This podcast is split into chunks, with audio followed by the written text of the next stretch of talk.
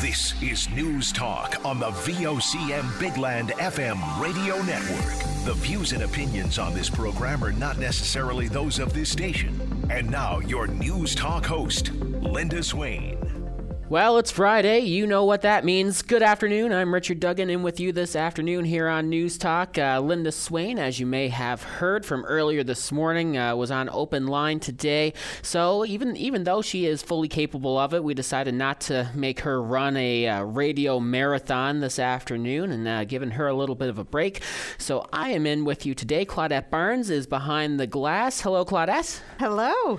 TGIF. You have any plans for the weekend? Yeah, well, you know, I always have have somebody else asked me that earlier on. I think I yeah, I was just outside the building and they said, "What's your plans?" And you know, well, what do you want to do? Yeah, sure, I've got lots of great plans, including some of the things that are really that um, might seem a little mundane. But I mentioned earlier on on the air that the Newfoundland Horticultural Society is having a plant sale at the Ooh. government house, and uh, I need a lot of tips. I kill everything. so hopefully I'll be able to head on over to Government House the weekend. We'll see. Absolutely. And you know what?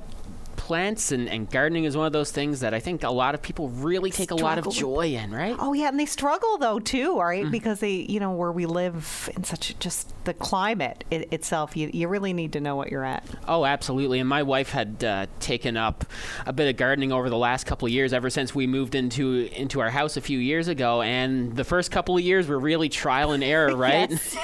you know, you plant things too early and then the frost gets it, or right. you plant it too late and then the frost will still get it, right? Blame it on the frost. Yeah. Well, that's actually a pretty good segue. So let's take a look now as we uh, continue on with the program here, just at uh, some of the current temperatures around the province. And summer hasn't really given up on us quite yet. It was a pretty nice and, if nothing else, warm day in VOCM Valley today. Uh, temperatures in the about the mid 20s uh, with the humidex. Uh, currently 21 in St. John's, 22 on the Burin Peninsula, uh, 23 in Grand Falls, Windsor. Out on the west coast, it's 21 degrees right now. A little bit cooler up in Labrador, 16 in Lab City, and about 14 in Happy Valley Goose Bay. So not overly too bad, especially considering now that we're creeping up on the final days of summer, uh, heading into I think the first day of fall is next week. So uh, not too bad, and I think the next couple of days are supposed to be decently warm, even though I think there's a little bit of precipitation mixed in there as well, but not overly bad. So hopefully, uh, no matter where you are in the province, you can get out and try to enjoy the last days of summer uh, this weekend, and hopefully the weather will be nice where you are. Um, we have a lot to get through on today's uh, show, a lot of uh, big news happening, but first I want to take you to today's VOCM News question of the day. It's live and online at VOCM.com right now. And today we are asking Will you be getting a COVID booster this fall? And looking at the current results, most people are saying no, they will not be. 55%, in fact, uh, on that poll saying that they will not be getting a COVID booster this fall. 45% saying that they will. So if you want to weigh in on that, uh, still loads of time to do so. Head on over vocm.com. The poll is open for the rest of the day, and uh, you can have your say. Again, will you be getting a COVID booster this fall? Well, coming up on today's program here on News Talk. Lots on the go. Uh, VOCM's Brian Callahan was down at RNC HQ today for uh, really two different news conferences. We have an update on the charges against uh, Marcus Hicks, as well as a recent drug seizure in the capital city. So we're going to take you back to that now in just a few minutes. As well as you may have heard, uh, loads of people headed to the steps, uh, both of Memorial U- Memorial University and of Confederation Building today for a Friday. Fridays for Future rally, uh, one of the first ones uh, really ever since the pandemic. Uh, so we're going to take you back and uh, some of the sounds from that rally as well. We're going to be speaking with the finance minister, provincial finance minister, on the harmonized sales tax for rental housing builds. they want that to be completely eliminated. We'll hear from Siobhan Coady, plus so much more coming up in the next hour. But first, uh, again, we're going to take you back to RNC HQ, and there are more charges against a teacher and volleyball coach accused of luring people, mostly underage, and mostly for sexual purposes. RNC Constable James Cadigan provided the update today. Marcus Hicks uh, already facing a total of 50 charges, is now facing 13 additional sex related charges involving four new complainants and one previous one. VOCM's Brian Callahan was at RNCHQ for that news conference. Here's some of what Constable Cadigan had to say. Today, the RNC arrested 32 year old Marcus Hicks of Paradise and charged him with 12 additional charges against four new survivors and an additional charge against a previous survivor. The ongoing investigation began on August 23rd when the RNC received information related to the use of fictitious identities, social media applications, and concealment to arrange sexual acts. The RNC's Child Abuse and Sexual Assault Unit was engaged and a major case management team assembled to investigate.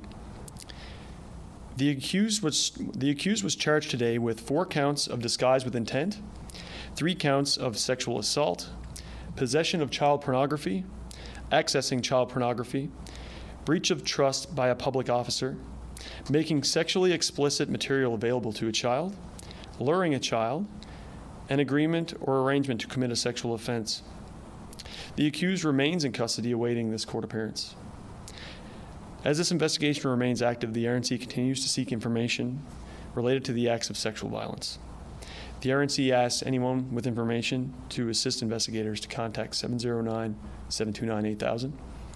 You may also report anonymous information to Crime Stoppers.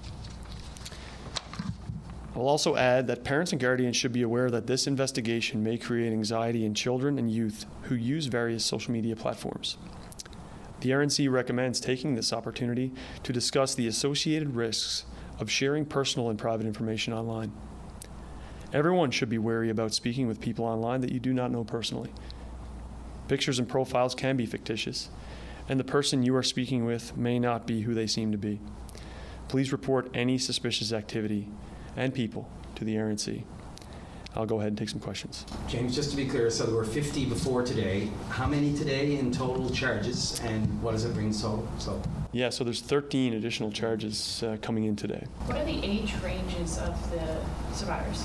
So, I mean, as you can see from these charges, they apply to youth as well as you know charges we've seen in the past related to adults. So the age range really is is from children to an adult at this stage. People may wonder when we call them survivors, um, is that assuming that Uh, Mr. Hicks committed the offenses? Because it, it, might be misconstrued that people may think, well, innocent to proven guilty. If we're already calling them survivors, are they alleged survivors, are they alleged victims, or are they survivors? So I would refer anybody who comes forward and shares their experience of a, of a traumatic event such as this as a survivor. Are you able to say like which ages connect to which charges? I mean, the charges applicable to youth are, are, identifiable. You know, when you talk about luring a child, so that to me is someone under the age of 16. Uh, you know, you look at arranging uh, to commit a sexual offense, that applies to a youth. Uh, breach of trust by a public officer. That uh, that charge, although it seems as though it could be applicable to youth, it depends on the relationship between the accused and the uh, survivor in that situation. You had confirmed before that uh, Mr. Hicks was a teacher and a volleyball coach. Can you link any of these assaults to his profession as a teacher or a volleyball coach? So what I can tell you is that there is a charge, and you've seen it before in this investigation, of breach of trust. So that indicates, uh, you know, that correlation. And there you have it. That's RNC Constable James Cadigan uh, giving the update on the charges against Marcus Hicks. Uh, he was already facing 50 charges and now an additional 13 sex related charges involving four new complainants and one previous one. Now, while down at RNC HQ, that was not the only news conference that was held today. Uh, three people, two from Ontario and one from St. John's, have been arrested and charged in connection with a drug seizure in the Center City area of St. John's yesterday afternoon afternoon. The RNC's Drug Investigation Unit launched its investigation on Tuesday. On Thursday, police descended on a Merry Meeting Road property and seized a quantity of cocaine, oxycodone, approximately $4,000 cash, a loaded sawed off shotgun, and a handgun style BB gun. Constable Cadigan provided details of that bust this morning as well. We're here to release information about a an ongoing investigation into drug and weapons related offenses in in the uh, Northeast Avalon region. Uh, so. Uh, The Drug Investigation Unit launched an investigation into street level drug trafficking and weapons offenses in St. John's on Tuesday, September 12th. On Thursday, September 14th, members of the RNC Drug Investigation Unit, with assistance from RNC patrol officers, conducted a judicially authorized search of a property on Merry Meeting Road in St. John's in connection with this investigation. Three individuals were taken into custody at the scene as officers executed that search. The search of the property resulted in the seizure of a loaded, sawed off shotgun, a handgun style BB gun, over $4,000 of cash, three cell phones, a quantity of what is believed to be oxycodone, and 25 ounces of cocaine. This amount of cocaine would result in a street value of approximately $70,000 when sold by the gram or the point. Three individuals have been charged at this stage in connection with the investigation. Those people are Zwalaki Malongo, a 40 year old from Ontario, charged with breach of firearm prohibition and possession of a firearm with knowledge the possession is unauthorized. Next is Candace Nembard, 31 years old from Ontario, charged with possession of a firearm with knowledge the possession is unauthorized. And finally, Tyler Cannon, a 43 year old of St. John's, Newfoundland and Labrador, breach of firearm prohibition, possession of a firearm with knowledge that the possession is unauthorized, and breach of probation order. The accused individuals were held in custody to appear in provincial court in connection with those charges.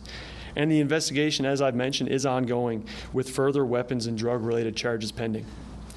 Now, as I've mentioned, the investigation is active, so the RNC is asking that anyone with information to assist this investigation contact the RNC at 709 729 8000, and you can also make an anonymous uh, tip or report to Crime Stoppers.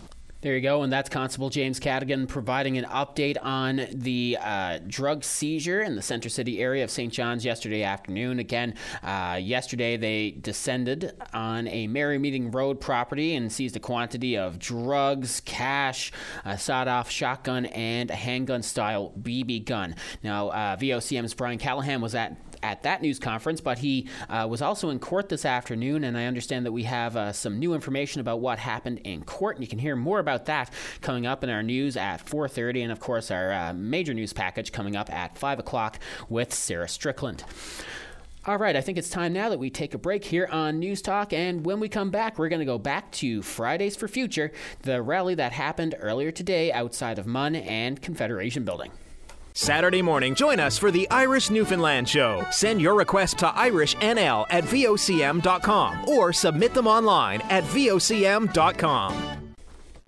And welcome back, Richard Duggan, in with you this afternoon. Well, earlier today, uh, people descended upon the steps of Memorial University and then headed on over to Confederation Building. It's the return of the Fridays for Future rallies. Uh, people turned out in droves to demand climate action by the decision makers in this province.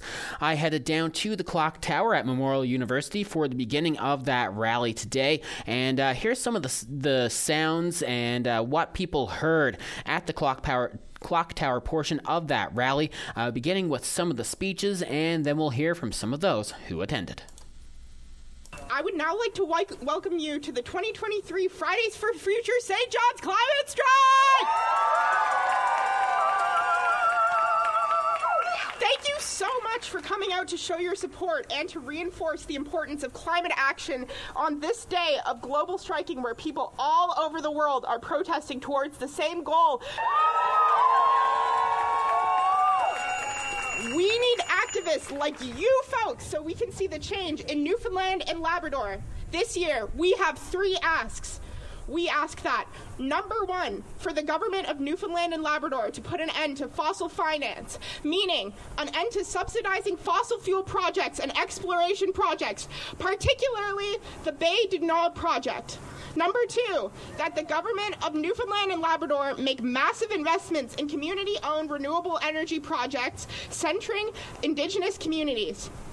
Number three, finally, we ask for MUN to divest away from fossil fuels.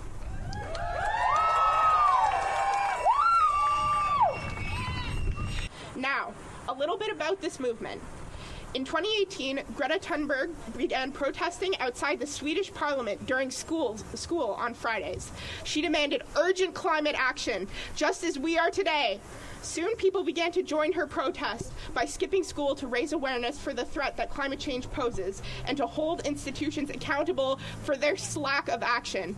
We study every day to prepare for our futures, all while watching videos of forest fires across Canada. We take tests while flash floods are destroying people's homes and hurricanes are taking people's lives. I, I want to attend school with the knowledge that my time ahead will be fulfilling and safe. We deserve to be young and carefree, and it is immoral that people in power have put the weight of climate change on our shoulders.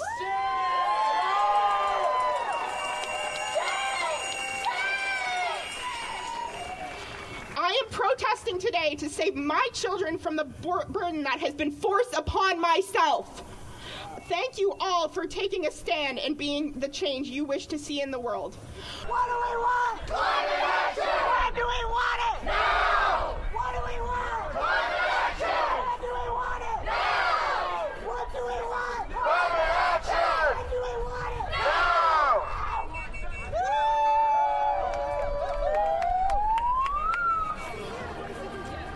For my for my children, it's important. It's important reason to be here. There's a big turnout here today. Do you think it's important for them to see this type of movement taking place? Absolutely, absolutely. I think activism should start at a young age, and it's very important for them to be here. So, why was it important for you to come out to the rally today?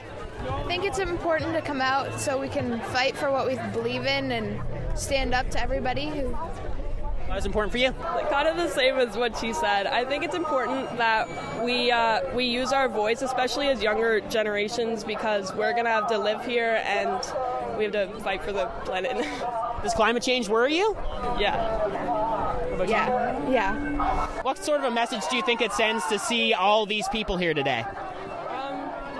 I think it's very encouraging that there's this many people that um, are willing to put up a fight and are willing to fight for what they believe in. And if you could talk to the decision makers now, what's the message? What's the one thing you want them to know today? Uh, I just want them to know that like we stand with the climate change like activists and we're here with them. Waters rise. Hear our cries. No more lies. It's action time. Water rise. Hear our cries. No more lies. It's action time. Waters rise. Hear our cries. No more lies. It's action time. Waters rise. Hear our cries. No more lies. It's action time.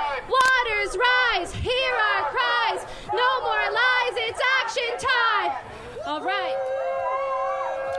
And there you have it. That is some of what we heard at the Fridays for Future rally earlier today. It began at the MUN Clock Tower just behind the University Center, and then uh, I, would estimate a, couple hundred people then left uh, the university campus and marched up the Parkway to Confederation Building, uh, where really the main portion of the rally was held, all demanding uh, better climate action uh, by the provincial government and uh, really d- industries in general.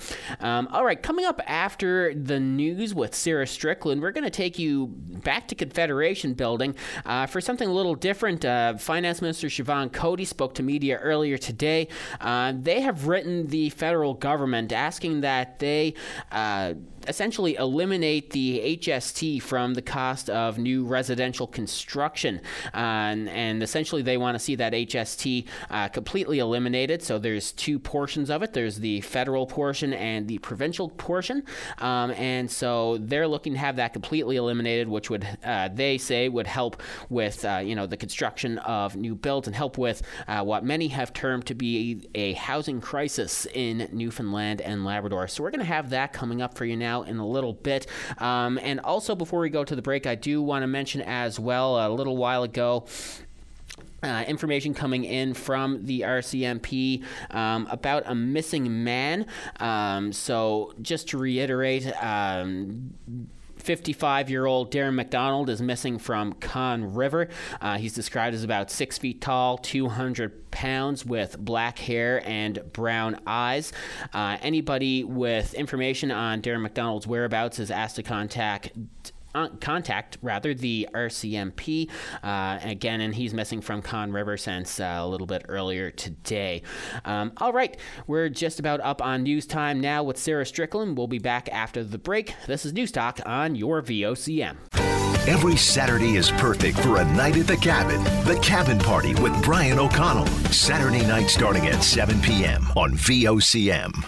And welcome back, Richard Duggan, in with you this afternoon.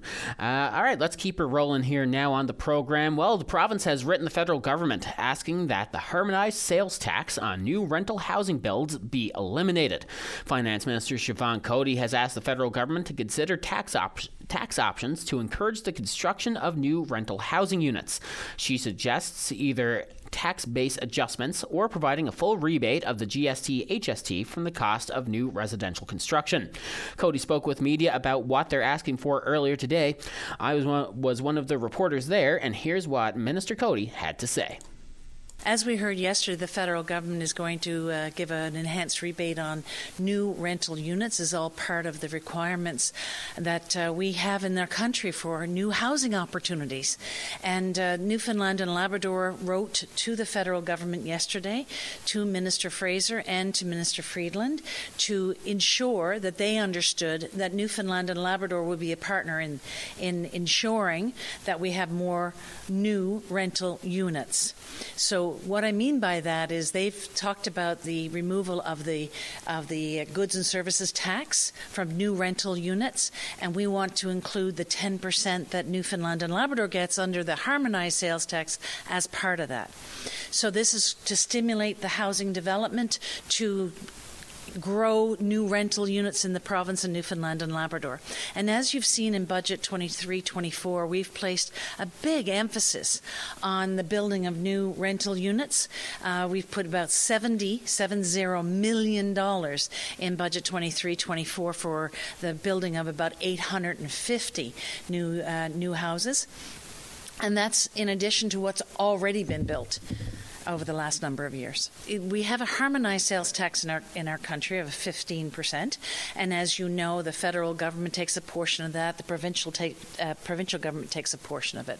For Newfoundland and Labrador, we have the harmonized sales tax, and what we've said to the federal government is where we want to be part of uh, of uh, you know stimulating the growth and development of new rental units in the province, as well you know as well obviously for the rest of the country. The, the, the federal government is ensuring that new rental units are, but we're very focused on Newfoundland and Labrador and, and growing more rental units. We're, what they're talking about is the goods and services tax. It might be different across the country, but they're talking about the goods and services tax.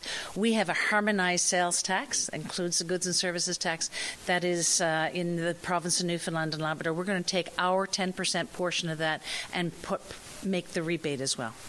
So, from what I understand yesterday, is it's a four a, a four apartment units. So that's the program that they announced yesterday, and we're saying that we want to be part of that program. They may go further. There may be other incentives and opportunities, uh, but at this point, the, the announcement yesterday was for four apartment units. Four plus. Four plus. That's the what. That's what I understand from yesterday's announcement. We want to encourage. We want to encourage more rental units, and this is one way we encourage more rental n- units. Are there other things that we must do? Absolutely. That's why we put 70 million. We spend about 140 million dollars a year in affordable housing in Newfoundland and Labrador. We've added um, an opportunity now to encourage the private sector and others, the social the social economy as well, to make new rental units. So this is this is in addition to that. So we've already reached out to Ottawa. We, we sent them a letter as soon as we started to. We I know the premier's had multiple discussions with Minister Fraser on the seriousness of uh, of the housing situation, not only in Newfoundland and Labrador, it is, is across the country, probably around the world, um, but the seriousness that, we, that we're taking this issue for Newfoundland and Labrador. So they had already had a conversation uh, around taxation, around some of the other things that can be done. So we followed up with a letter to Minister Fraser and to Minister Freeland to say we would be a we would be a, a part of that solution, meaning that we would uh, we would give up the HST on these new rental units as well. So by being part of that, we're talking to the federal government because harmonized sales tax, of course, is just that. We have to talk to other, uh, they, we have to talk to others that have the harmonized sales tax. We can't unilaterally change HST, and that's why we've gone to the federal government. Are you optimistic that the, this will be greenlit? I think so because we even heard in the announcement yesterday. Of course, they referenced Newfoundland and Labrador as being wanting to be part of that. I know that other jurisdictions want to be part of that, so we're very optimistic that we'll be able to make that change and move forward but there are, as I say, there are other things that you know we're doing in the province of Newfoundland and Labrador. We're taking this, you know, the housing uh, situation very seriously. I can tell you that I've heard from a lot of constituents that are very concerned about this issue. Uh, one of the things that the opposition members have been raising a lot is that not enough is being done for the immediate needs in the community. Do you think that this will help spur some more immediate builds? Well, I would say that We've just come through building 850 new housing opportunities in the last two years. I can tell you that there's 750 more in progress. So, you know, we've announced, for example, I think it's a 40 unit for uh, for Pleasantville, eight new houses in on Froude Avenue. Like, there's a lot of actions that are underway. We've announced, of course, in, in Goose Bay the new uh, the new housing units there, um, Health and Housing Center, and uh, you know, there's been a lot of current action, and we're going to continue this. As I said, we're putting a lot of money and a lot of effort into ensuring that we address this housing, the housing concerns of Newfoundlanders and Labradorians. It is a it is a loss of revenue to the to the provincial government. I don't think it'll be overly material, meaning that we have a ten billion dollar, roughly a ten billion dollar budget, and it is built in HST, the harmonized sales tax, is built into our fiscal forecast. But on a ten billion dollar budget, I think that we can we can you know move forward uh, with confidence in uh, in our budgeting process. So, I, well, we don't know because this is this will be units that would be that are to be built. They just announced this yesterday, so I couldn't say I can't even estimate for you uh, how many people will take advantage of this opportunity to save that much tax, and so therefore, I you know it's hard to make that estimate. But I will say that I don't think it will be material on that size of a budget. I'm hopeful that they'll just reduce reduce the tax, completely take eliminate it, but it may have to be a rebate. It depends on the the way the program's developed. But I, you know, that's what we're talking to the federal government about. But what we wanted to say to the federal government, and what we want to say to the people of the province of Newfoundland and Labrador, that the provincial government is equally equally wants to ensure that we have more and new rental units in the province of Newfoundland and Labrador. We're willing to make those investments. That you know the the removal of the HST, the harmonized sales tax, which includes a provincial portion, to do that. And this is on top of the other monies that we're putting in. Like I said, the 70, 70 million dollars that we announced in the budget. And there you go. That is Finance Minister Siobhan Coady talking about the provincial government's ask of the federal government uh, to essentially eliminate the HST on new. Uh, rental housing builds. Uh, and so, again, we haven't heard back, or uh, the province hasn't heard back yet, rather, uh, from the federal government on that. Again, that ask was only made uh, within the last day. Um, but uh, they are hoping that with that, with the elimination of that, that it would encourage more uh, rental housing units in the province and thus help with uh, the housing crunch that many are experiencing. All right, before we go to the break, I'm going to go on a little bit of an aside here now. And Claudette, I were you a fan of back in the 1990s the TV show Home Improvement? Yes.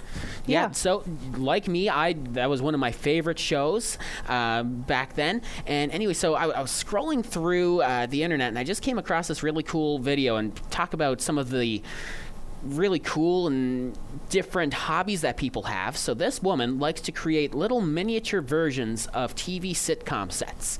And I was just came across her video and she remade the Tool Time set uh, from Home Improvement and it's this little miniature thing that, you know, like less than the size of a small dollhouse. And I don't know, it has nothing to do with anything. I just think it's really cool some of the hobbies that people have. Yeah, that's so interesting to me. I'd like to have a neighbor like Wilson, you know.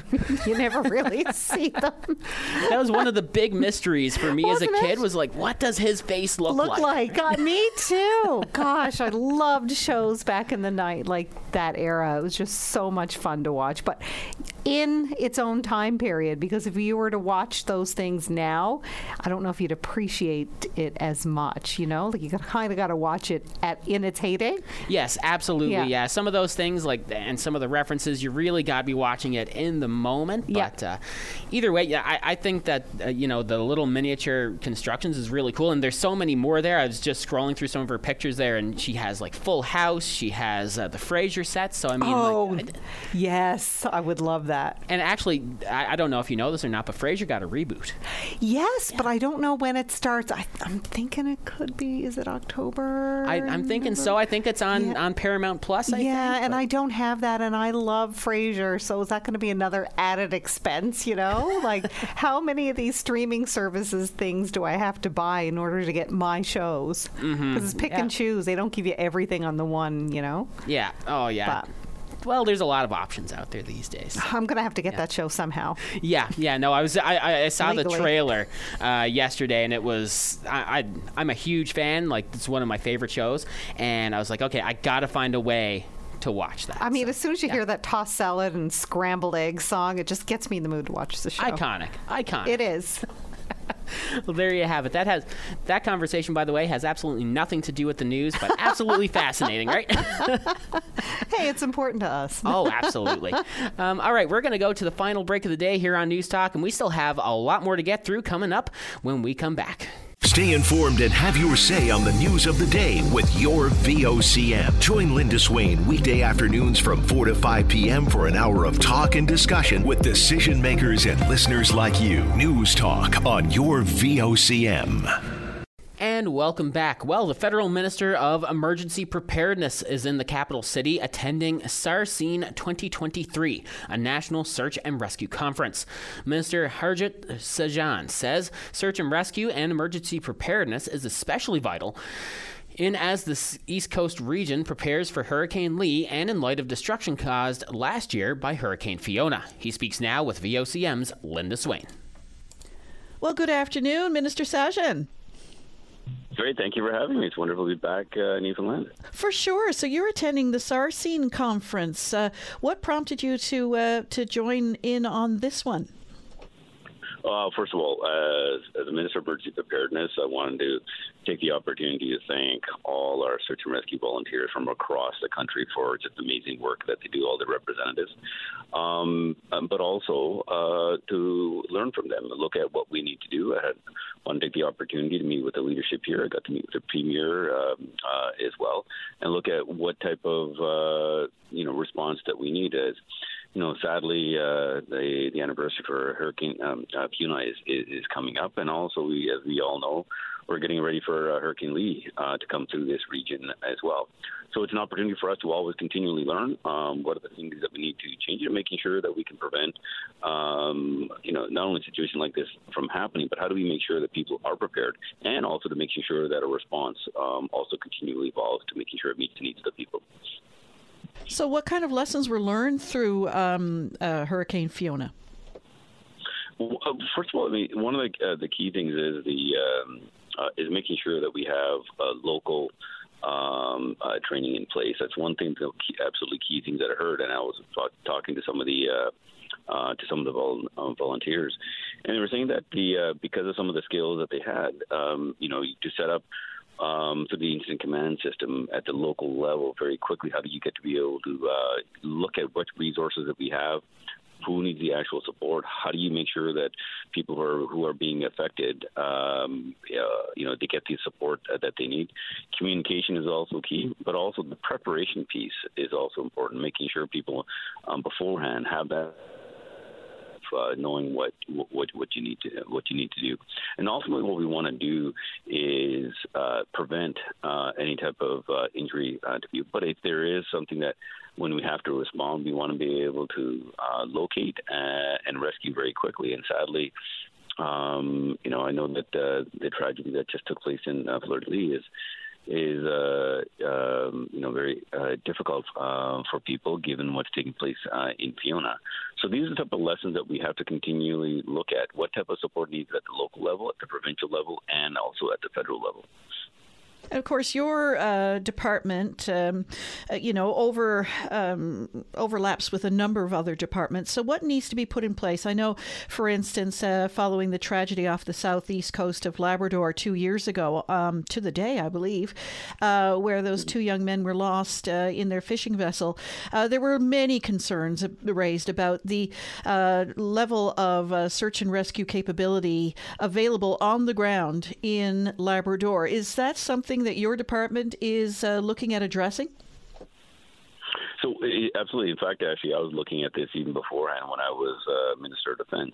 I actually came to the region to look at what those needs are, um, looked at new uh, things, and in fact, actually got to speak with some of the folks in some of the new technology that was actually developed and brought into the system, and how it's going to be incorporated all across uh, the country. Literally, rather than just looking sending aircraft, we're looking at actually t- using from sensors, uh, uh, even including satellites, different systems that we can look at to locate. Now, what we need to do here is is not just about the rescue piece of being able to go out. First and foremost is how do we look at locating? So, um, using uh, certain technology that we have in place, how can we make make it better? Then also to make sure that the the right response um, goes out so it can have the best uh, capability out there. So those are the, some of the things we need to uh, we need to take a look at. Uh, so it's having certain capabilities. It's how we use them is going to be very um, important, and and uh, and what works here is going to work. You know, may not work in other parts of the country. So we want to make sure, as I told the premier, uh, we need to cater the response uh, for the uniqueness uh, of the problems here. There you go. That's Federal Minister of Emergency Preparedness, Minister Harjit Sajjan, uh, speaking with VOCM's Linda Swain. He's in town uh, for SARSCENE 2023, a National Search and Rescue Conference. All right, let's keep things moving now here on the program. And earlier this week, the NDP, uh, NDP leader Jim Dinn sent a letter to Digital Government and Service NL Minister Sarah Stoodley, asking that government take action on the high cost of rent. In his letter, he outlines stories from his uh, constituents. Some some say their rent in the last couple of years has increased from between 50 to 80 percent.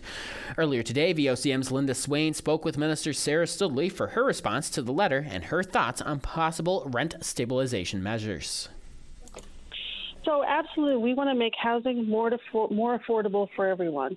Um, and we've just seen recently the federal government and the provincial governments announcing kind of uh, independently, but it works out together that you know there won't be any more HST on new rental building, you know, the building of new of uh, rental apartment buildings uh, for residential. There won't be any HST on that, and that's like a huge uh, effort now to try and spur development and get developers to come in because we need more housing um, at all different types of price points, low income, middle income. We need lots of uh, we need to make housing more affordable for everyone. So absolutely.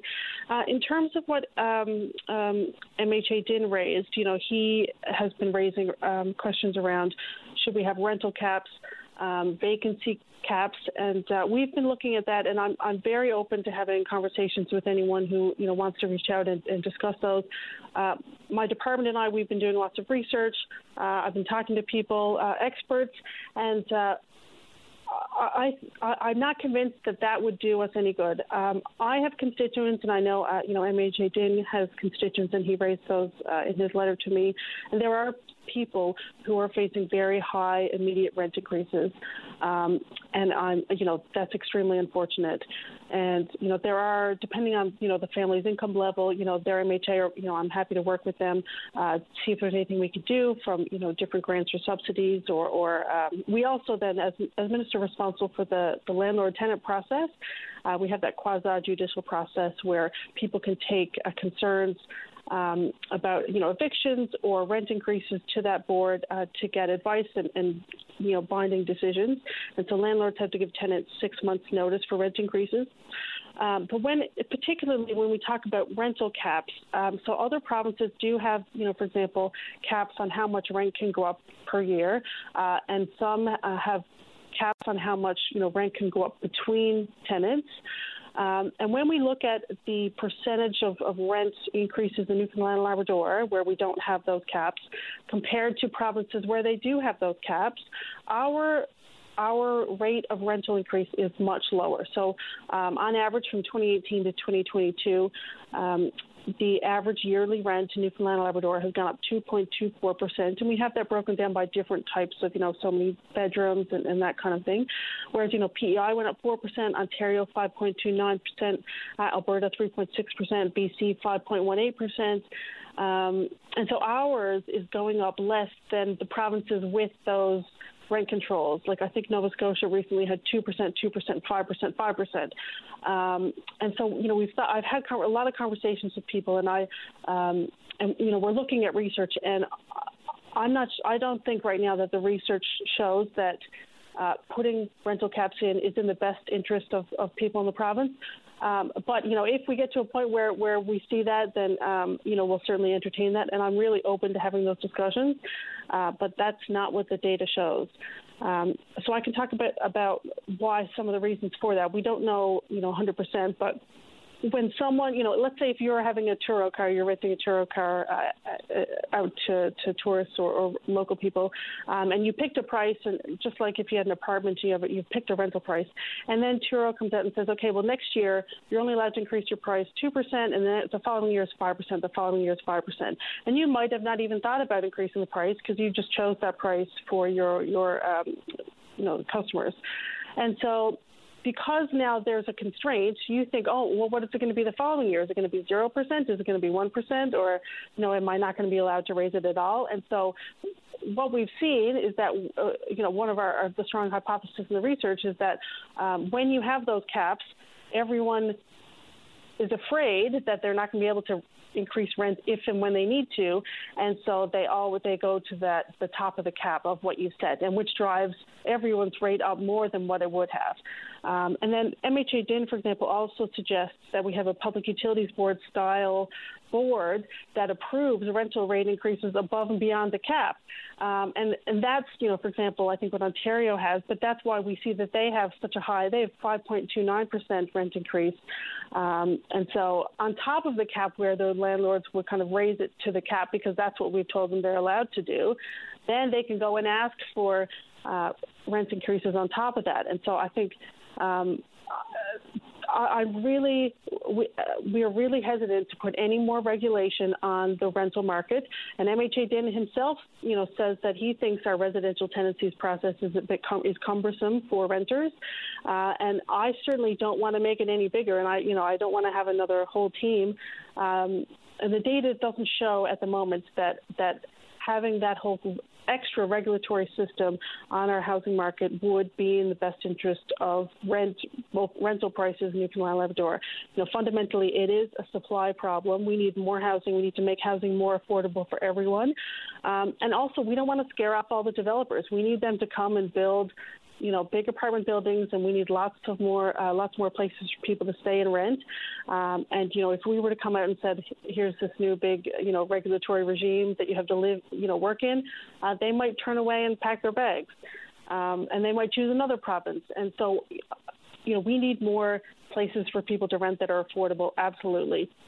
And there you go. That is Digital Government and Service NL Minister Sarah Stoodley speaking with VOCM's Linda Swain in response to a letter sent to her by NDP leader Jim Dinn earlier this week about uh, action that government could take on the high cost of rent. All right, that just about does it for us on today's edition of News Talk. Thank you so much for tuning in. Sarah Strickland is coming up next with today's VOCM Day in Review. Uh, thank you all so much for tuning in and have a great weekend, everyone.